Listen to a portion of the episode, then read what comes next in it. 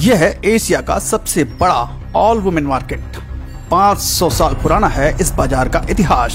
मीराबाई चानू के ओलंपिक में silver medal जीतने के बाद एकाएक पूरे देश का ध्यान मणिपुर की महिलाओं पर आ गया। आपको जानकर हैरानी होगी कि यहाँ की महिलाएँ हमेशा पुरुषों से आगे रहती हैं। इसका सबसे बड़ा उदाहरण है इमा कैतिहल मार्केट। इम्फाल के खैबरचंद बाज़ार में स्थित यह मार्केट शहर के दिल की धड़कन है।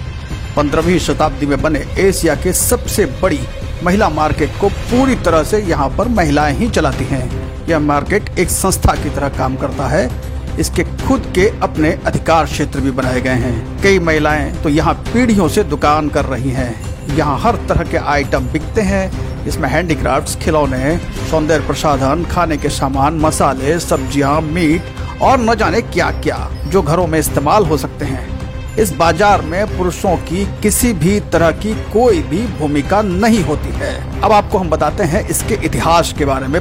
यह मार्केट 500 साल पुराना इतिहास अपने साथ समेटे हुए है।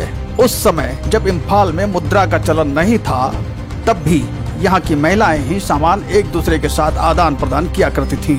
मार्केट की तीन बिल्डिंग में क्या करना है और क्या नहीं करना है, इसके नियम भी उन्होंने स्वयं ही बनाए थे। मार्केट के सबसे सख्त नियम है कि यहाँ पर पुरुष न तो व्यापार कर सकते हैं और न ही कोई सामान बेच सकते हैं।